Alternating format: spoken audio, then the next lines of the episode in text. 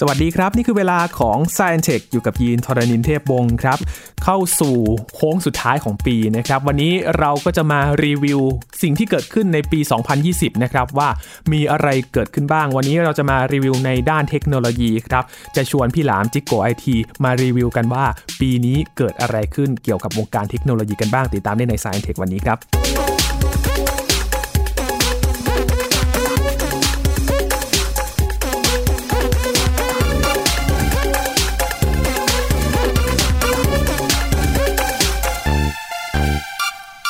ปี 2020 ดูเหมือนว่าเลขจะสวยนะครับ แต่เส้นทางของปีนี้ไม่ค่อยจะสวยสักเท่าไหร่ครับ เพราะว่าโควิด -19 นั้นก็มาสะดุดทางทำให้การเปลี่ยนแปลงต่างๆ เนี่ย อาจไม่ได้เป็นไปตามแผนสักเท่าไหร่นะครับ วันนี้เราจะมารีวิวกันครับว่าตลอดปี 2020 ที่ผ่านมานั้น มีอะไรเกิดขึ้นในวงการเทคโนโลยีกันบ้าง และโควิด -19 เนี่ยทำให้อะไรสะดุดไปแล้วบ้างนะครับ วันนี้คุยกับพี่หลามที่รักบุญปรีชา หรือว่าพี่หลามจิกโกไอทีนั่นเองนะครับ สวัสดีครับพี่หลามครับ สวัสดีครับคุณยีนสวัสดีครับคุณผู้ฟังครับ ให้พี่หลามนิยามสั้นๆก่อนครับ ปี 2020 เนี่ยมันเป็นปียังไงครับพี่หลามครับสำหรับพี่หลาม เป็นปีสำหรับผมมันเป็นปีแห่งความท้าทาย ครับ แล้วมันก็เป็นปีแห่งการพิสูจน์ตัวตนของคนเราจริง อืม ๆ นะฮะเพราะว่าอย่างที่เราทราบกันว่าโควิด -19 เนี่ย มันส่งผลกระทบกันทั้งโลก ครับ ใช่ไหมครับ ก็ทุกคนก็จะประสบปัญหากันหมดเลย ทีนี้ใครที่ปีนี้ไม่มีผลกระทบหรือว่าสามารถดำรงอยู่ได้ อันเนี้ยถือว่าเป็นคนที่มีการปรับตัว ครับ ได้ดี แล้วก็สามารถยืดหยุ่นตามสถานการณ์ แล้วก็ยืดหยุ่นตามสภาวะการได้ดีมากๆนะครับ อันนี้พูดถึงทุก ๆอาชีพเลยนะครับ ไม่ว่าจะเป็นใครก็ตาม ครับ คือบางคนเป็นมนุษย์เงินเดือน พอเข้าช่วงโควิด อาจจะตกงาน มันก็จะเป็นบทพิสูจน์ว่าสิ่งที่คุณเรียกว่ามั่นคงเนี่ยนะฮะบางคนทำงานอยู่บริษัทใหญ่โตนะเขาบอกว่าโอ้ทำงานที่นี่มั่นคงจังเลย พอถึงเวลามีสถานการณ์หรือว่ามีวิกฤตเหตุการณ์ขึ้นมาจริง ๆ เนี่ย สิ่งที่มันพิสูจน์ได้คือบริษัทมั่นคงนะครับ แต่สถานะคุณเนี่ยไม่มั่นคงเลย อืม ยังไงเราก็ยังเป็นเราอยู่นะฮะเราไม่มีทางมั่นคงขึ้นได้ครับ อืม แต่เรามีความยืดหยุ่นเพิ่มขึ้นได้ ครับ เพราะฉะนั้นหลายคนก็จะได้รับรู้ว่าชีวิตจริงมันเป็นแบบนี้นะฮะบางคนตกงานจากมนุษย์เงินเดือนผันตัวเองมาทำงานฟรีแลนซ์ผันมาทำงานอยู่ที่บ้านนะฮะบางคนเปลี่ยนอาชีพไปเลย บางคนก็อาจจะประสบปัญหาจนกระทั่งชีวิตมีปัญหามากมายนะฮะซึ่งอันนี้เนี่ย ผมไม่ได้ต้องการที่จะซ้ำเติมใครหรือบอกว่าใครทำได้ ใครทำไม่ได้ แล้วมันจะมีผลยังไง ซึ่งผมจะไม่พูดในเชิงนั้น เพราะว่ามันจะเป็นการไม่แฟร์สำหรับทุกคนถูกไหมครับ อืม แต่ผมจะบอกว่าคนที่ทำได้เนี่ย ก็คือให้ย้อนกลับมาดูตัวเองครับว่า ปีที่ผ่านมาเนี่ย คุณทำไมคุณถึงรอดเหตุการณ์นี้มาได้ในขณะที่คนทั้งโลกเขาเดือดร้อน ให้มองหาข้อดีในตรงนั้นครับ ครับ นะฮะส่วนคนที่ทำไม่ได้ก็หรือว่ามีประสบปัญหาชีวิตเนี่ย ก็ให้มองย้อนครับว่าที่ผ่านมาเราขาดอะไร เราถึงผ่านเหตุการณ์นี้ไปไม่ได้ และเราต้องปรับปรุงอะไรเพื่อที่จะเจอกับสภาพชีวิตในปีต่อไปนะฮะชีวิตมันไม่ได้หยุดนิ่งแค่นี้มันปี 2021 มันต้องเจออะไรมากกว่านี้ โควิดไม่รู้จะหมดหรือยังอะ อืม ใช่ไหมฮะ ครับ ส่วนในเรื่องเทคโนโลยีเนี่ย ผมก็ได้เห็นความเปลี่ยนแปลงเยอะมากนะครับ ในปีนี้นะฮะมันมีหลายสิ่งหลายอย่างที่เริ่มต้นตอนต้นปีที่มาพร้อมๆกับโควิดเลย ครับ นะครับ ก็คือเรื่องของเทคโนโลยี 5G อืม ประเทศไทยนี่ถือว่าเป็นศัพท์ทางนักธุรกิจเนี่ยเขาเรียกว่า early adop- adopter นะฮะใช้ศัพท์แบบ แบบผู้บริหารหน่อยนะ ครั ฮะ บ เขาบอกว่าเราประเทศไทยเนี่ยถือเป็น 5G early adopter อันดับต้นๆของโลก โอ้ นะครับ คือถ้าวัดเขาเรียกอะไรนะฮะแรงกิ้งประเทศไทยเนี่ย มี 5G เนี่ยเป็นอันดับต้นๆของโลกเลยนะครับ ติดอันดับประมาณ 10 กว่ากว่า อืม ๆซึ่งมันผิดจากสมัยเรามี 3G เราเป็นประเทศรองสุดท้าย ลอง ขโ ป่วย แต่ตอน 4G เราดีขึ้นนะฮะ ครับ ตอน 4G ผมถ้าผมจำไม่ผิด เราก็เป็นประเทศอันดับต้นๆเหมือนกันครับ อืม เราน่าจะเป็นประเทศไทยน่าจะเป็นอันดับที่ 13 ครับ ของทั้งโลกเลยที่มี 4G ก็คือเราก็เปลี่ยนแปลงตัวเอง ได้ทันปรับปรุงตัวเอง แล้วก็หันมาสนใจเรื่องเทคโนโลยี แล้วก็กลายเป็น Early Adopter นะ ค ฮะ รับ เราเนี่ยเปิดตัว 5G ก่อนประเทศมหาอำนาจอย่างญี่ปุ่นนะครับ โอ้จริงเหรอครับพี่หลาม เรามี 5G ก่อนประเทศญี่ปุ่น อืม ญี่ปุ่นเนี่ยช้ากว่าเราสองเดือนนะครับ ครับ ซึ่งก็ถือว่านี่คือความเปลี่ยนแปลงอย่างหนึ่งที่เกิดขึ้นเพียงแต่ว่าช่วงโควิดก็อาจจะทำให้พฤติกรรมการบริโภค 5G เนี่ย มันไม่บูมเท่าที่ควร อืม นะครับ ครับ แล้วก็ในประเทศไทยเนี่ย ถึงแม้ว่าจะเริ่มต้นก่อนใครก็จริง แต่ว่าเราก็ยังเจอปัญหาเรื่องของคลื่นความถี่ครับ ครับ เนื่องจากคลื่นความถี่ในประเทศไทยเนี่ยมีการจัดสรรไม่เหมือนของสากลเขาอย่างในระดับนานาประเทศหลาย ๆ ประเทศเนี่ยคลื่น 3,500 เมกะเฮิรตซ์เนี่ยในวงการสากลนะครับ ในวงการคลื่นความถี่เนี่ยเขาจะยกให้เป็นอันไลเซนแบนก็คือเป็นคลื่นความถี่ที่สามารถใช้ได้โดยเสรี ไม่มีใครเป็นเจ้าของหรือว่าสัมปทาน ครับ นะฮะอันนี้คือในเมืองนอกนะครับ แต่ในประเทศไทยเนี่ยเราไม่ได้ทำเช่นนั้น ในประเทศไทยเนี่ย เรื่องคลื่นความถี่มันเหมือนกับเป็นเป็นอำนาจของรัฐที่จะต้องจัดการและควบคุมนะครับ เราก็เพิ่งมารู้ตัวว่าอ้าวเหรอแสดงว่าคลื่นสามพันห้าเราเอามาใช้ไม่ได้ เพราะว่ามันมีเจ้าของอยู่แล้วมีคนสัมปทานอยู่แล้ว ก็ต้องรอรอจนกระทั่งเขาหมดสัญญาสัมปทาน เพราะว่าหน่วยงานที่ดูแลอยู่ตรงนี้อย่างกสทชอะไรเงี้ยเขาก็ไม่ไม่มีความพร้อมที่จะไปเอาคลื่นคืน คือคลื่นมันถูกจ่ายเงินสัมปทานเพื่อที่จะเอาไปใช้งาน ถ้าเราจะไปเอาคืน เราก็ต้องเอาเงินไปคืนเขาถูกไหมฮะ อืม อ่าทีนี้ทางกสทชบอกว่าเออถ้าเราต้องเอาเงินไปคืนเขาก็คงไม่สะดวกเอองั้นเราก็รอให้เขาหมดสัญญาก่อนแล้วกันแล้วเราค่อยเอามานะครับ มันก็เลยทำให้เกิดความล่าช้า แต่ทีนี้ในประเทศไทยเราก็ใช้วิธีแบบว่าอ่ะเอาแบบชั่วคราวไปก่อน เราก็ไปหาคลื่นที่เรายังไม่ได้ใช้งาน ม ก็คือคลื่น2006 ครับ ซึ่งโชคดีครับที่เอ่อเรื่องคลื่นความถี่เนี่ย ตั้งแต่สมัย 4G แล้ว เรามีเทคโนโลยีอย่างการทำ a g g r e g a t o r นะครับ หรือว่าการรวมความถี่หลาย ๆ ความถี่เข้าด้วยกัน พอ 3,500 ไม่ว่าง เราสามารถไปใช้ความถี่อื่นใช้แทนได้ ครับ นะครับ ซึ่งประเทศไทยก็มีคลื่น 2,600 เมกะเฮิรตซ์ที่เป็นคลื่นที่ที่ใช้สำรองอยู่นะครับ อืม เราก็มาทำ 5G กันที่ 2,600 ครับ ครับ ก็มีปัญหาเล็กน้อยผู้ผลิตฮาร์ดแวร์อาจจะต้องปรับจูนกันสักหน่อยนะครับ อื ไม่ถึงกับเอามาใช้ได้เลยทันทีนะครับ ครั ก็ บ ปรับจูนกันเล็กน้อย แล้วก็พอใช้ได้เนื่องจากโชคดีที่มันรองรับ 2006 อ่า นะฮะทีนี้ผมอัปเดตให้ฟังเลยที่ผ่านมาเนี่ยคลื่น3,005เนี่ยหมดสัญญาสัมปทานของเจ้าของเดิมเนี่ยคือไทยคม ครับ ไทยคมเนี่ยหมดสัญญาไปเมื่อเดือนกันยายนที่ผ่านมาครับ ตอนนี้ อ น่าจะอยู่ในขั้นตอนเปลี่ยนผ่าน ซึ่งผมก็รอดูอยู่ว่าเมื่อไหร่กสทชเขาจะเอาคลื่น3,005มาประมูลเพราะว่าตอนนี้มันว่างแล้ว ครับ ถ้าว่างแล้วก็ควรจะรีบมาบำประมูล แล้ว 5G ในประเทศไทยจะมีประสิทธิภาพมากยิ่งขึ้น เพราะทุกวันนี้เราใช้ 2006 ขึ้นเดียวอยู่เนี่ย ครับ ความกว้างของความถี่มันไม่เพียงพอที่จะทำ 5G ที่มีคุณภาพสูงได้ อืมมันจะมีผลยังไงบ้างครับพี่หลาม ก็มันจะได้ความเร็วไม่เยอะครับ อืม หนึ่งคือมันเป็นคลื่นที่มีความถี่ไม่มากพอ ครับ เราก็จะได้ความเร็ว ทุกวันนี้เราเราทำสปีด 5G กันอยู่ที่ประมาณ 1,000 เมกเนาะ 1,000 เมก ครับ ดาวน์โหลด อัปโหลดเราได้แค่ 100 เมกเองครับ ได้น้อยมาก ม นะฮะมันก็เลยประสิทธิภาพไม่ค่อยดีเท่าที่ควร มีข้อจำกัดอยู่ ใช่ครับ ทีนี้ถ้าเราได้ 3,500 มาเนี่ย ซึ่งมีช่วงกว้างความถี่เยอะขึ้นนะฮะ 5G ก็จะมีสปีดทั้งลงและขึ้นมากกว่านี้ ครับ แต่ตรงนี้ยังเป็นมิดเดิลแวมอยู่ เราก็ยังต้องประมูลกันต่อไปนะฮะ คือคราวที่แล้วมีการประมูลขึ้นความถี่สูงด้วย 26,000 นะฮะ อืม แต่ว่าประมูลกันไปนิดเดียว ครับ ต้องมาประมูลอีกรอบหนึ่งต้องมาเพิ่มอีก เพราะคลื่นตรงนั้นแหละที่จะเป็น 5G ที่เต็มประสิทธิภาพจริงๆนะครับ อืมก็มีหลายปัจจัยที่ทำให้การใช้ 5G เนี่ยอาจจะล่าช้าไปอยู่พอสมควรนะครับ แล้วก็อาจจะยังใช้ได้ไม่เต็มที่มากนักสำหรับในประเทศไทย ใช่ แต่ถือว่าได้เริ่มต้นก็ ครับ ถือว่ามีข้อดีอยู่ในข้อนั้นนะฮะ อืม ก็ถือว่าได้เริ่มต้นแล้วเราก็ได้มีประสบการณ์นะครับ ครับ เราก็ได้ทำหลาย ๆ อย่าง คนไทยก็ได้ใช้ 5G อ่าแล้วก็มีความเข้าใจ 5G มากยิ่งขึ้น ครับ อะไรเงี้ยเดี๋ยวพอถึงเวลามันเต็มประสิทธิภาพเนี่ย ซึ่งผมว่าใช้เวลาอีกสักประมาณปีสองปีนะ ปีหน้านี้จนถึงประมาณ 2022 ครับ 5G ในประเทศไทยเนี่ยจะเต็มประสิทธิภาพที่เราจะทำได้ เท่าที่ขึ้นความถี่มี ครับ ถึงตอนนั้นเนี่ยเทคโนโลยีใหม่ๆ หรือว่ารูปแบบการทำงานใหม่ ๆ การใช้งานใหม่ๆเนี่ยผมว่าจะมีขึ้นมาอีกเยอะ ทุกวันนี้เรายังทำไอ้พวกเรียลไทม์อะไรไม่ค่อยได้ ครับ เพราะว่าไอ้ตัวคลื่นความถี่กลางเนี่ย มันเอาไว้ทำสปีดอย่างเดียว มันไม่ได้ทำลาเทนซี่ครับ อ๋อ ต้องไปใช้พวกคลื่นความถี่สูงอย่าง 26,000เมกะเฮิรตซ์ไปจนถึง 28,000เมกะเฮิรตซ์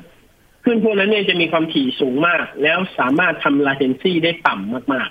อืม ๆ ระบบอัตโนมัติเนี่ย อย่างเช่นเอ่อเราอาจจะใส่เข้าไปในรถยนต์ วิ่งมาปุ๊บเนี่ย ตรวจสอบสภาพแวดล้อมรถข้างรถคันข้างๆอะไรเงี้ยแล้วก็จัดสถานที่จัดเส้นทางในการเดินทางอะไรเงี้ยมันจะมีเรื่องเหล่านี้ตามมาเรื่อยๆเลย พอพอเรามี latency ที่ต่ำกว่าหนึ่งนะฮะค่าความหน่วง ค่าความหน่วงต่ำกว่าหนึ่งเนี่ยเราเราจะไปได้เร็วกว่านี้ครับ อืมมีผลหลาย ๆ อย่างเหมือนกันแล้ว มันก็จะทำให้อำนวยความสะดวกมากขึ้นในการใช้เทคโนโลยีต่างๆ ที่เกี่ยวข้องด้วย ใช่แล้วครับ โอ้น่าสนใจเล วย ง ที การ เดี โท ยว ร ค ศั รั พ บ ท์มือถือปีที่ผ่านมาก็โอ้โห ธุรกิจวงการอื่นเนี่ย ผมอาจจะไม่ได้ลงไปดูในข้อมูลเยอะนะ ผมอาจจะพูดแทนไม่ได้นะฮะแต่ผมพูดได้เลยว่าวงการโทรศัพท์มือถือเนี่ย เหมือนไม่มีโควิดครับ อืมไปเรื่อย ๆ เลยใช่ไหมครับ โอ้โหเปิดตัวกันวันละสามสี่รุ่นเอ้ยเดือนละสามสี่รุ่น ไม่ใช่วันละสามสี่รุ่น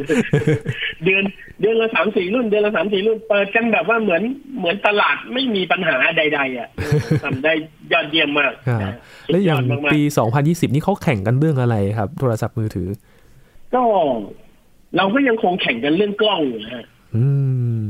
ปลายปี 2019 เนี่ยเราไปแข่งกันเรื่องเมกะพิกเซล ครับ ใช่ไหมฮะ ปีนี้เนี่ย 2020 เนี่ย เราเลิกแข่งจำนวนเมกะพิกเซลแล้วเพราะว่าพอ พอกล้องมือถือมันไปได้ถึง 64 ล้านพิกเซล มันไปได้ถึง 108 ล้านพิกเซล ผู้ผลิตหลาย ๆ คนก็เริ่มมองหน้ากันแล้วว่า ถ้าเราจะแข่งกันไป 200 ล้าน 300 ล้าน เราคงไม่ไหวแน่ๆ อืม นะครับเราคงไม่ไหวแน่ๆ มันก็ถึงจุดอิ่มตัวของเรื่อง resolution ครับ คราวนี้ก็จะมาแข่งกันเรื่อง quality กันละเออ อ่า ปี 2020 เนี่ย ตั้งแต่สักประมาณเดือนเมษามาเนี่ยก็เริ่มเริ่มแข่งกันเรื่อง quality ว่ากล้องมือถือสมัยนี้เนี่ย ต้องถ่ายได้ในทุกสภาพแสงเลยนะ คือ ครับ สมัยก่อนคุณยีนจำได้ไหมครับ เราจะถ่ายภาพเนี่ย เราต้องดูทางแสงนะ อืม ถ้า ย้อน คุณ แส ยีน ง ยืนแล้วข้างหลังข้างหลังคุณยีนเป็นพระอาทิตย์เนี่ย โอ้โห หน้า ไม่เห็น คุณ เล ยีน ย นี่คือดำปีเลยนะฮะย้อนแสง ครับ แต่สมัยนี้เนี่ย พอมาถึงปลายปีเนี่ย ผมว่าซอฟต์แวร์กับเรื่องเทคนิคการที่จะพัฒนาให้กล้องมันถ่ายรูปได้ดีขึ้นเนี่ย ไม่ว่าจะเป็นเรื่องของ HDR เรื่องของระบบ AI นะฮะเราพัฒนากันมาสองปีละนะฮะปีคนี้รับ ถือว่าสุกงอมเต็มที่ อืม ไม่ต้องดูแสงแล้วครับ อยากถ่ายทั้งไหนถ่ายไปเลยครับ อืม ย้อนแสงก็เห็นหน้าชัด หน้ายังสวยหน้าเนียนด้วยนะครับทำได้ทุกอย่าง ไม่ต้องกลัวเรื่อง ก็เลย ว่าแบบมองไม่เห็นเลย ใช่ ซึ่งมันดีต่อผู้บริโภค เพราะว่า ครับ ผู้บริโภคเนี่ยเขาก็จะรู้สึกดีว่าเออประสิทธิภาพกล้องเนี่ยมันดีขึ้น เพราะว่าตอนที่แข่งกันเรื่อง resolution เนี่ย ผมว่ามันไม่มีผลต่อผู้ใช้เลยนะ มีผลน้อยมาก ครับ ผู้ใช้นี่คือถ่ายรูปมาเสร็จ เราก็ส่วนใหญ่ลง Facebook ใช่ไหมฮะ Facebook ก็ลงรูปให้เราแค่ 720p นะฮะหรือว่า 1,500 พิกเซลไม่เกินนี้ กลายเป็นว่าแข่งกันใหญ่ไปมีรูปใหญ่ไปก็เปลืองพื้นที่ในมือถือซะเปล่า อืม ๆสู้มาแข่งกันว่าใครจะถ่ายรูปได้สวยสีสดกว่ากันย้อนแสงได้ดีกว่ากันโอ้โหกันสั่นได้ดีกว่ากันนะ อ่า นะฮะโอ้โหเรื่องเรื่องกันสั่นปีนี้ก็ทำได้ดีมากๆ ครับ นะฮะเล่นเอาวงการแกดเจิตอย่างพวกอุปกรณ์กันสั่นน่ะอย่างพวกไม้กิมบอลไม้กันสั่นอะไรเงี้ย ร้อนร้อนหนาวหนาวๆไหมครับ ซึมซึมเลยนะซึมเลย โอ้ ซึมเลยคือยอดขายนี่ลดลงอย่างเห็นได้ชัด ครับ นะฮะ อืม ก็กลายเป็นว่าทางฝั่งนู้นเขาก็ต้องมองหาลู่ทางที่จะไปทำอย่างอื่นต่อไป อืม นะครับ กลายเป็นว่าคุณภาพภาพนี่คราวนี้มาแข่งกันตรงนี้แหละในโหมดใครแจ่มกว่ากัน ใช่ใช่ ครับ หลายสิ่งหลายอย่างเกิดขึ้นในปีนี้จอพับได้เห็นไหมฮะ อ่า จอพับได้ก็มาปีนี้ ครับ แล้วก็โอ้โหคราวนี้มันไม่ใช่เรื่องแปลกแล้วอะล่าสุดนี่ผมไปงานเลี้ยงขอบคุณสื่อมวลชนของ oppo ครับ oppo เขาโชว์ให้ดูว่าปีหน้าเนี่ย oppo ไม่มีสมาร์ทโฟนพับได้นะ อืม แต่มีสมาร์ทโฟนม้วนได้ครับ โอ้โหยิ่งกว่าพับ เป็น อี จ ก อยืดได้อะคือ โอ้ คือมือถือหนึ่งเครื่องใช่ไหมฮะมันจะมีรอยผ่าอยู่ตรงกลาง ครับ ด้านบนกับด้านล่าง เราสามารถดึงจอยืดจากมือถือเครื่องที่แบบถือมือเดียวเนี่ย ยืดจนกลายเป็นแท็บเล็ตได้ครับ โอ้โห จอมันจะม้วนอยู่ด้านในตัวเครื่อง อื้อหือ ซึ่งอันเนี้ย oppo จะทำออกมาขายในเดือนเมษายนปีหน้านี้ โอ้แพลนไว้แล้วด้วย ใช่ครับ อ่า โอ้โหดึงยืดออกมาเห็นๆเลย ผมแบบว่าโอ้โห คือกลายเป็นว่า แค่ใช้เวลาแค่ปีเดียวคุณ ครับ ยีนจอพับได้นี่กลายเป็นเรื่องธรรมดาไปเลย ถือว่าเร็วมากเลยนะครับพี่หลาม เออ แล้วคนอื่นเนี่ยคราวนี้คิดคิดไปไกลกว่าพับได้แล้วไม่พับแล้วม้วนเลย อืม ม้วนแล้วซ่อนไว้ข้างในเครื่องด้วย แล้วมันทำให้มันยืดถดได้ โอ้โห โอ้โห ล้ำเข้าไปอีก ใช่น่าทึ่งมากน่าทึ่งมาก อืม นี่คือวงการมือถือนะครับ แล้วโควิด ครับ 19เนี่ย มันไปสะดุดขาวงการเทคโนโลยีในด้านใดบ้างไหมครับพี่หลาม ก็สิ่งแรกที่สะดุดก็คือสะดุดพวกงานเอ็กซ์โปครับ งานเอ็กซ์โปทั่วโลกจัดไม่ได้เลยเนาะ ครับ อ๋อ อั อั นนี้ก็ส่งผลกระทบเป็นวงกว้าง เพราะว่า ใช่เลย อย่างแม้กระทั่งพวกผมเองเนี่ย งานเปิดตรงเปิดตัวนะ ก็ไม่สามารถไปได้สมัยก่อนเนี่ยจะมีงานเปิดตัวโทรศัพท์มือถือที่เมืองนอกนะแบรนด์เขาก็จะมาเชิญเราเราก็จะได้เดินทางไปเมืองนอก ครับ บางทีเขาก็พาไปเที่ยวด้วยนะฮะไหนๆก็เดินทางไปแล้ว อืม นะครับ ก็จะส่งผลกระทบตรงนี้ว่าคนจัดเอ็กซ์โปก็ไม่ได้ จัดงานเปิดตัวก็ไม่ได้ กลายเป็นว่าต้องมานั่งคิดกันว่า พอจัดงานเปิดตัวไม่ได้ต้องจัดงานออนไลน์ใช่ไหมฮะ ครับ จัดงานออนไลน์ก็ทำเป็นคลิปวิดีโอแล้วก็มาถ่ายทอดสด อืม พอถ่ายทอดสดคราวนี้คนเหล่านี้เขาก็จะใช้วิธีแบบว่าเอ้ยงั้นเราไปพัฒนางานวิดีโอเราให้มันแบบอิมเมอร์ซีฟให้มันดูมีสเปเชียลเอฟเฟกอะไรอย่างเงี้ยกลายเป็นว่าวงการทางสเปเชียลเอฟเฟกวิดีโอเนี่ย ก็ไปพัฒนาทางด้านโน้นแทน อืม อืม นึก อันนี้ ถึง อันนี้คือเรื่องดีนะครับ ครับ เพราะว่าถ้าเราทำอะไรไม่ได้ แล้วเราก็เลิกทำไปเลย อันนี้ถือว่าพ่ายแพ้ แต่ถ้าเราทำอะไรไม่ได้แล้วเราไปทำอย่างอื่นแทนแล้วเราก็ทำได้ดีมากๆ อันนี้ถือว่าพัฒนา ครับ นะครับ อืม นะครับ อย่างคนที่มีผลกระทบมาก ๆเลยนะครับ ก็อาจจะเป็นแบบพวกบล็อกเกอร์สายท่องเที่ยว ครับ นะอย่างคุณมิ้นท์ไอโลมาโลนเนี่ยโอ้โหแกเคยไปเที่ยวต่างประเทศทุกเดือนทุกเดือนนะ ก็ไม่ได้เดินทางไปเลย นี่ก็ไม่ได้ไปมาเป็นจะเป็นปีแล้วเนี่ยนะฮะ อ่า แกก็ใช้วิธีไปเที่ยวในประเทศแทน อืม แต่ว่าช่วงที่ล็อกดาวน์ก็ไปไหนไม่ได้เลย อืมครับ นะฮะก็อาจจะต้องบิดตัวเองไปทำเรยลลิตี้อยู่ในบ้านทำยังไง อยากจะไปเที่ยวแต่ไม่ได้เที่ยวต้องทำยังไง ครับ อะไรเงี้ยก็โอ้โหก็ต้องคิดหาวิธีกันไป โอ้อินฟลูเอนเซอร์ที่เป็นสายท่องเที่ยวนี่อาจจะต้องปรับแผนกันใหญ่เลยนะครับสำหรับคอนเทนต์ที่ ใช่ จะนำเสนอกัน ใช่สายฟู้ดนี่ก็ออกไปชิมอาหารไม่ได้ใช่ไหมฮะก็สั่งเดลิเวอรี่มานั่งชิมที่บ้านแทน ครับ หรือไม่ก็ทำกับข้าวกินเองเลยกลายเป็นรายการคุกกิ้งเลย อืม แทนที่จะเป็นสายชิมอาหารใช่ไหม ค ฮะ รับ เปลี่ยนเป็นคุกกิ้งเลยทำเองเลยนะฮะ อืมโอ้ มันมันเป็นเรื่องที่สูตรจริงๆนะว่าใครที่ปรับตัวได้นะฮะอย่างซอฟต์แวร์เออเนี่ยวงการแอปพลิเคชันเนี้ยแอปพลิเคชันบางตัวก็ก็ขายไม่ออกเนื่องจากสภาพเศรษฐกิจตกต่ำใช่ไหมฮะทำให้ผู้คนรายได้น้อยลง ก็ขายไม่ออก อืม บางตัวที่เป็นแอปพลิเคชันฟรี ซึ่งเป็นแอปแบบทำวิดีโอคอลสื่อสารประชุมกันธรรมดาเนี่ย ครับ กลายเป็นแอปที่มีคนใช้เยอะที่สุดในโลกได้ โอ้ ภายในช่วงเวลาแค่โควิด ระบาดช่วงนี้เอง ครับ แต่เขาประกาศออกมาเนี่ย แอปดีเด่น สุดยอดแอปประจำปีบน iOS คืออะไรรู้ไหมฮะ คืออะไรครับพี่หลาม ซูมครับ อ่า วิดีโอคอลซูมโอ้โห ยอด สุดๆ ผู้ เลย ใช้จากตอนแรกเนี่ย ตอนก่อนโควิดจะมาเนี่ย มีคนใช้อยู่ประมาณหลักสิบล้านทั้งโลกนะฮะ ครับ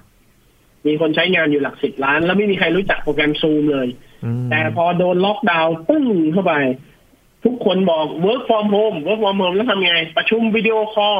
นะฮะก็รู้จักซูมขึ้นมาทันทีซูมเนี่ยกระโดดจากหลักสิบล้าน กระโดดขึ้นมาเป็นห้าร้อยล้านภายในสองเดือน โหสองเดือนเท่านั้น สิ่งที่เขาทำได้ดีมาก ๆ คืออะไรรู้ไหมฮะเขาขยายการรองรับผู้ใช้ได้ทันท่วงที อืม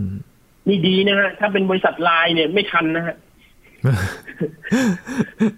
ถ้าเป็นบริษัทไลน์เนี่ยมีผู้ใช้เพิ่มขึ้นจาก 50 ล้านคนเป็น 500 ล้านคนภายใน 2 เดือนเนี่ย ไม่ ครับ ไม่ทันนะเซิร์ฟเวอร์บาง อืม แต่พอเป็นบริษัทซูมเนี่ยเป็นบริษัทระดับต่างชาติเนี่ยอยู่ทางฝั่งอเมริกาเนี่ยโอ้เขาขยายตัว คือมีลูกค้าเยอะเขาก็เพิ่มเซิร์ฟเวอร์เพิ่มเซอร์วิสของตัวเองนะฮะขยายสเกลขึ้นไปจนกระทั่งเติบโตขึ้นมามาก อืม ๆ ซึ่งเขาทำได้ทันเวลา ครับ ปรับตัวได้ทันเวลา แล้วก็รับกับกระแสได้ดีทำให้เขาเติบโตขึ้นมา แล้วก็ได้กลายเป็นสุดยอดแอปอันดับหนึ่ง ค บ รั น บ iOS โอ้ จำได้เลยครับ ที่เราคุยกันเกี่ยวกับเทคโนโลยีการประชุมออนไลน์นะครับพี่หลามที่ ใช่ เขาเจอปัญหาเรื่องของการมีข้อมูลรั่วไหลเขาก็รีบแก้ปัญหาเลยนะครับ ใช่ใช่เห็นไหมฮะ อืม ปรับตัวได้ดีมากเก่งมากนะครับ อืม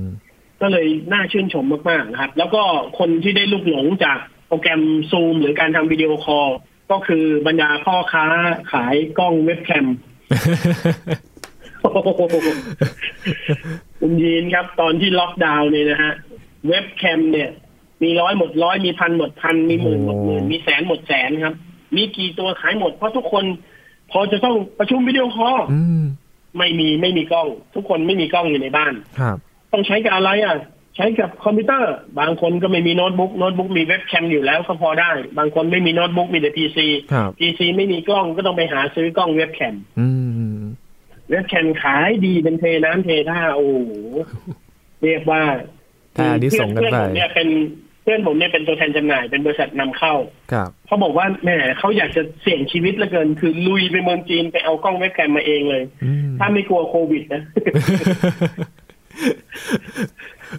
แต่ก็ โดยคือมันปริมาณการซื้อมันเยอะมากจนกระทั่ง ครับ บางทีคนขายก็หน้ามืดนะ อยากจะยอมพลีชีพเลย อืมมีแบบขาดตลาดไปช่วงหนึ่งเลยไหมครับ พี่หลามในช่วงนั้ ใช่ น ครับขายดีมาก ๆ ครับ อืม ทำให้วงการกล้องเนี่ยวงการกล้องอย่างพวก DSLR นะพวกยี่ห้อ Canon Nikon ครับ Olympus อะไรเงี้ยทุกคนก็บอกว่าเออคนประหยัดเนอะคนก็ไม่ซื้อกล้องใหญ่ ๆ มาทำเว็บแคมบางคนมีอยู่แล้วก็บอกว่ามันต่อไม่ได้มันต้องใช้อะแดปเตอร์มันต้องใช้ตัวแทน มีสายต่อ สัญญาณ อืม ยุ่งยากบริษัทเหล่านั้นยังต้องทำให้กล้องทุกตัว สามารถต่อผ่าน USB ครับ แล้วก็ใช้เป็นเว็บแคมได้ อืม ก็ต้องทำเพราะไม่งั้น โอ้โห โดนเว็บแคมกินตลาดเรียบเลย ครับเป็นอีกตัวอย่างจริง ๆ ที่พี่ และ หลามบอกว่าต้องต้องปรับตัวจริง ๆ นะครับพี่หลาม ใช่ แล้วก็มีอีกเรื่องหนึ่งครับ ที่ผมยินดีมาก ๆ ก็คือ พอเรามี 5G ปีแรก ครับ ถึงแม้ว่ายังพัฒนาไม่สุดความเต็มที่ แต่ผมดีใจมาก ๆ ที่ปลายปีที่ผ่านมาเนี่ย เรามีการเริ่มต้นที่จะวางหรือว่าทดสอบระบบ 6G แล้ว อืม นะฮะอันนี้ก็คือประเทศจีนก็ยิงดาวเทียมขึ้นไปก่อนเลย แล้วก็มีการพูดคุยกันในสมาคมคลื่นความถี่ระบบเน็ตเวิร์กคุยกันว่าจะใช้คลื่นความถี่ระดับไหน ก็เริ่มมีการร่างมาตรฐาน ครับ ของ 6G ขึ้นมาคร่าวๆ ว่าจะใช้คลื่นความถี่ระดับไหน แล้วมันทำให้มันมองเห็นอนาคตอย่างว่า แล้ว 5G เอ้ยแล้วระบบ 6G เนี่ยจะทำงานยังไง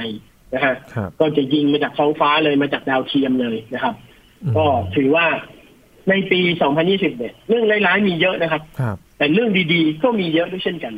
ถือว่าเป็นปีที่เข้มข้นมาก โอ้โห 5G นี่ยังไม่เต็มที่เลยนะครับ 6G นี่เตรียมที่จะมากันติด ๆ แล้ว ๆ ใช่ครับ อืม พัฒนาไม่หยุดหย่อนจริง ๆ นะครับ คือ อ่า ถึงแม้ว่าเราอาจจะไม่ได้แบบทำงานเจอหน้ากันบ่อยๆ แต่ว่าเทคโนโลยีต่างๆ มันก็ทำให้เราต้องทำงานกันอยู่ห่างไกล แต่ว่างานก็ยังเดินหน้ากันต่อได้นะครับ ใช่แล้วหลายบริษัทนะฮะเปลี่ยนแปลงวิธีการทำงานไปโดยสิ้นเชิงเลย อืม อย่างบริษัทเพื่อนผมเนี่ยนะฮะเขาทำงานอยู่บริษัทใหญ่ๆบริษัทหนึ่ง ครับ นะฮะผมไม่เอ่ยชื่อแล้วกันกลายเป็นว่าแผนกเขาทั้งแผนกเนี่ย ตัดสินใจ work from home forever ไปเลยนะครับ โอ้ คือออฟฟิศบอกว่าเฮ้ยในเมื่อเราทำงานได้ เราก็ไม่ต้องกลับเข้ามาเข้าออฟฟิศหรอก ครับ ทุกคนไม่ต้องเดินทางหรอก แล้วบริษัทก็ไม่ต้องเช่าออฟฟิศแล้วด้วย ไม่ต้องมีทรัพย์สินไม่ต้องดูแลอะไรอุ๊ยประหยัดลงไปเยอะเลย ทุกคนทำงานที่บ้านเลย เดี๋ยวสิ้นปีเราก็อัปเกรดอุปกรณ์ทำงานให้คุณซื้อโน้ตบุ๊กซื้อคอมพิวเตอร์ให้ซื้อเครื่องมือให้ อืม แล้วทุกคนก็อยู่ที่บ้านเลย แล้วทุกคนก็บริหารเวลาชีวิตตัวเองได้ ครับ นะฮะกลายเป็นว่าความเปลี่ยนแปลงเนี่ยมันเกิดขึ้นแล้วทำให้หลาย ๆ คนเนี่ยนะฮะเปลี่ยนแปลงชีวิตตัวเองไปเลยอะ อืม ซึ่งผมแบบว่าทึ่งมากๆนะ ผมแบบฮะทำงานที่บ้านตลอดไปเลยเหรอ โอ้ คือปิดปิดสำนักงานเลยอ่ะปิดสำนักงานคืนเลยเช่าตึกอยู่คืนเลย โอ้ ไม่โต๊ะเตอะขายทิ้งอุปกรณ์เลหลังทิ้งให้หมดเลย ฮะ แล้วก็ให้พนักงานทุกคนทำงานอยู่ที่บ้านเออ โอ้ มันเปลี่ยนชีวิตเขาเลยอะ ครับ นะฮะซึ่งผมว่ามีหลายที่ที่ทำแบบนี้ แล้วก็สิ่งที่ทุกคนพอผ่านโควิดมาได้นะครับ สิ่งที่ทุกคนมีอยู่ในใจตอนนี้ก็คือ ความระมัดระวังตัวและการคาดการณ์ ครับ อ่าสิ่งที่ทุกคนมีตอนนี้ทุกคนจะรอบคอบมาก ๆ ทุกคนจะเตรียมพร้อมเสมอ คนที่เคยมีอาชีพเดียวก็เริ่มมองหาอาชีพ ที่อ่ะถ้าเราเจอโควิดอีกรอบ หรือเราเจออะไรร้ายๆกว่าโควิดอีกรอบหนึ่งคราวนี้เราจะอยู่ได้ยังไง ครับ เราจะทำอะไรนะฮะ อืม มันเป็นบทเรียนที่แบบว่าทำให้คนทั้งโลกรู้สึกตระหนักมากขึ้น แล้วก็เพิ่มคุณภาพชีวิตของตัวเองมากขึ้น อืม คนไม่ได้ไม่คนเราทุกคนไม่ควรมีอาชีพเดียว เราควรจะมีอย่างน้อยๆสองสามอาชีพเพื่อเป็นแหล่งสำรอง ในกรณีที่เราไม่สามารถทำอย่างใดอย่างหนึ่งได้ ครับ นะฮะอันนี้ก็ถือว่ามันก็สร้างสิ่งใหม่ ๆ ขึ้นบนโลกนี้เหมือนกันนะ ครั ฮะ บ แล้วก็สุดท้ายเราก็มีวัคซีนแล้วเนาะโอ้โหอันนี้ก็เหลืคอรับ เชื่อ ความหวังมากๆเลย ผมไปคุยกับเพื่อนผมที่เป็นหมอเนี่ยเขาพูดแบบไม่มีความหวังเลยนะเขาบอกว่าทดสอบวัคซีนตัวหนึ่งเนี่ย กว่าจะเป็นที่มาตรฐานยอมรับกันทุกสมาคมกว่าจะเป็นแบบว่า องค์กรอนามัยโลกจะยอมรับได้อะไรเงี้ย ต้องใช้เวลาเป็นปีหลายปีเขาบอก อืม แต่สถานการณ์มันเร่งด่วนไงแล้วก็ความรุนแรงของโควิด มันก็ไม่ลดลงสักทีทำให้เรามีวัคซีนได้เร็วภายในปีเดียว อันนี้ก็เหลือเชื่อมากๆนะฮะ ครับ ตอนนี้ก็หลายประเทศก็เริ่มทยอยอาสั่งซื้อวัคซีนแล้วก็เตรียมฉีดกันเนาะคนไทยก็เตรียมรออยู่ ครับ แต่อยากจะเตือนไว้นิดนึงครับคือ ผมว่าทุกวันนี้พฤติกรรมที่มันเปลี่ยนไปเนี่ยนะฮะที่เขาที่เขาเรียกว่าอะไรนะ new normal แล้วครับ เออ new normal เนี่ยเออนะฮะคือมันเป็นเรื่องดีนะ การที่ถึงแม้เราจะยังมีวัคซีนหรือไม่มีวัคซีนเราจะได้ฉีดหรือไม่ได้ฉีดเนี่ย การออกไปข้างนอกเนี่ย การใส่แมสปิดจมูกเอาไว้เนี่ย เป็นเรื่องดีนะครับ ครับ ต่อให้เรามีวัคซีนแล้วเราไม่ติดโควิดแล้วนะฮะเราก็ยังต้องควรจะใส่แมสอยู่ อืม เพราะอะไรมันยังมีฝุ่น PM 2.5 อยู่ แล้วอากาศก็ยังไม่ได้สะอาดอยู่นะครับ สังเกตดิผมว่าคนที่ตั้งแต่ครึ่งปีหลังมาเนี่ย คนเป็นหวัด คนเป็นภูมิแพ้ คนแพ้อากาศ คนที่ป่วยไม่สบายจากการติดเชื้อคนอื่น น้อยลงเพราะทุกคนใส่แมส อืม สุขภาพโดยรวมของทุกคนดีขึ้น คุณใส่แมสทุกวันเนี่ย คุณก็กรองฝุ่นทุกวัน ครับ ปอดคุณก็สะอาดขึ้นนะ ร่างกายคุณก็จะแข็งแรงมากขึ้น ทุกอย่างมันได้รีเฟรชมันได้เคลียร์ตัวเองไง อืม เพราะฉะนั้นสิ่งเหล่านี้เก็บเอาไว้ครับ อย่าไป ครับ เลิกนะฮะผมผมอยากให้ทุกหน่วยงานเลยนะฮะรณรงค์ไว้เหมือนเดิมนะครับ ทุกร้านค้าทุกสถานที่ ถ้าไม่ใส่แมสไม่ให้เข้า เอาไว้แบบเดิมครับ จะมีโควิด หรือไม่มีจะฉีดวัคซีนแล้วหรือไม่ฉีดก็ตาม ครับ เพราะอะไรมันเป็นเรื่องดี มันทำให้คนสุขภาพดีขึ้น อืม ใช่ไหมฮะ ครับ นี่อย่างตอนเนี้ยฝุ่น PM 2.5 มาแล้วใช่ไหมคุณยิน ใช่ครับพี่หลาม โอ้โห เครื่อง อ่า ฟอกอากาแบบไม่ศตั้งตัว ราคา เลย ยังไม่ขึ้นเลยนะ เครื่องฟอกอากาศราคายังไม่ขึ้นเลย ครับ เพราะอะไร เพราะว่าเราใส่แมสเนี่ย อ่า เราใส่แมสอยู่แล้ว เราไม่ต้องมีเครื่องฟอกอากาศก็ได้คราวครัที่บ แล้วเราไม่อยากใส่แมสกันเราแห่ไปซื้อเครื่องฟอกอากาศกันจนเครื่องฟอกอากาศราคาขึ้นเป็นเท่าตัว ขาดตลาดด้วย เออแล้วปีเนี้ยปลายปีอ่ะพ่อค้าหลายหลายเจ้าเนี่ยเขาก็เล็งไว้อ่าเดี๋ยวเดี๋ยวต้องมีปัญหา PM 2.5ขึ้นมาอีก เตรียมเลย สั่งมาสต็อกก็เลยรอขาย ครับ อ้าวกลายเป็นว่าขายไม่ออก อืม ยุ่งเลยนะ ยุ่งเลย ครับนะโอ้ ใช่ไหมฮะ มาจากโควิดจริงๆนะครับ เปลี่ยนทุกอย่าง ทำให้ เปลี่ยนทุกอย่าง เรานี่ต้องรับมือกันโอ้เป็นปี ใช่ ที่ผ่านร้อนผ่านหนาวมาเหลือเกิน แต่เราก็ผ่านมาได้แล้วนะครับพี่หลาม แล้วก็ตั้งตัวกันใหม่กับ 2021 ครับ ว่าจะมีอะไรต่อจากนี้นะครับ เรา ต้องประเมินทิศทางกันก็เดาไม่ออกเหมือนกันนะครับ ว่า 2021 นี้จะเป็นยังไงกันบ้างนะครับ ต้องประเมินกันต่อ ไม่ แล้วนะเป็นไร ครับ ครับ จะมีอะไรเกิดขึ้น ผมว่านะ ถ้าถามหลายหลายๆคนหลายๆคนก็จะบอกว่า ปีที่ผ่านมาก็ถือว่าหนักแล้ว ปีหน้าจะมีอะไรก็ว่ามาเถอะ มาเลย นะ ตอนนี้เราเราพร้อมแล้วเราพร้อม ครับ หนักกว่านี้ หนักกว่านี้พี่ก็เจอมาแล้ว ครับตั้งรับกันต่อไปนะครับ เพราะเรานี่ ครับผม แข็งแกร่งมากเลยนะครับ 2020 นี้นี่คือสิ่งที่เรา ใช่ รีวิวกันในวันนี้นะครับ ว่าเกิดอะไรขึ้นในปี ครับผม 2020 นะครับ แล้วก็เป็นบทเรียนที่ต้องนำไปใช้ต่อนะครับ ไม่ใช่บทเรียนที่ผ่านไปนะครับ แต่ว่าเราก็ต้องมาปรับใช้กับชีวิตประจำวันให้มันคงอยู่ต่อไป เพื่อที่จะได้มีความยั่งยืนต่อไปด้วยนะครับ ทั้งเรื่องของเทคโนโลยีแล้วก็การใช้ชีวิตประจำวันนะครับ วันนี้ขอบคุณพี่หลามมากๆเลยนะครับ ขอบคุณครับ สวัสดีครับ ครับ นี่คือ Science Tech นะครับผู้ผู้ฟังติดตามรายการก็ได้ที่ www.thaipbspodcast.com ครับ รวมถึงพอดแคสต์ช่องทางต่างๆ ที่คุณกำลังรับฟังอยู่นะครับ อัปเดตเรื่องราววิทยาศาสตร์ เทคโนโลยีและนวัตกรรมกับเราได้ที่นี่ทุกที่ทุกเวลานะครับ ช่วงนี้ยีนทรณินเทพวงศ์พร้อมกับพี่หลาม จิกโกไอทีลาไปก่อนนะครับ สวัสดีครับ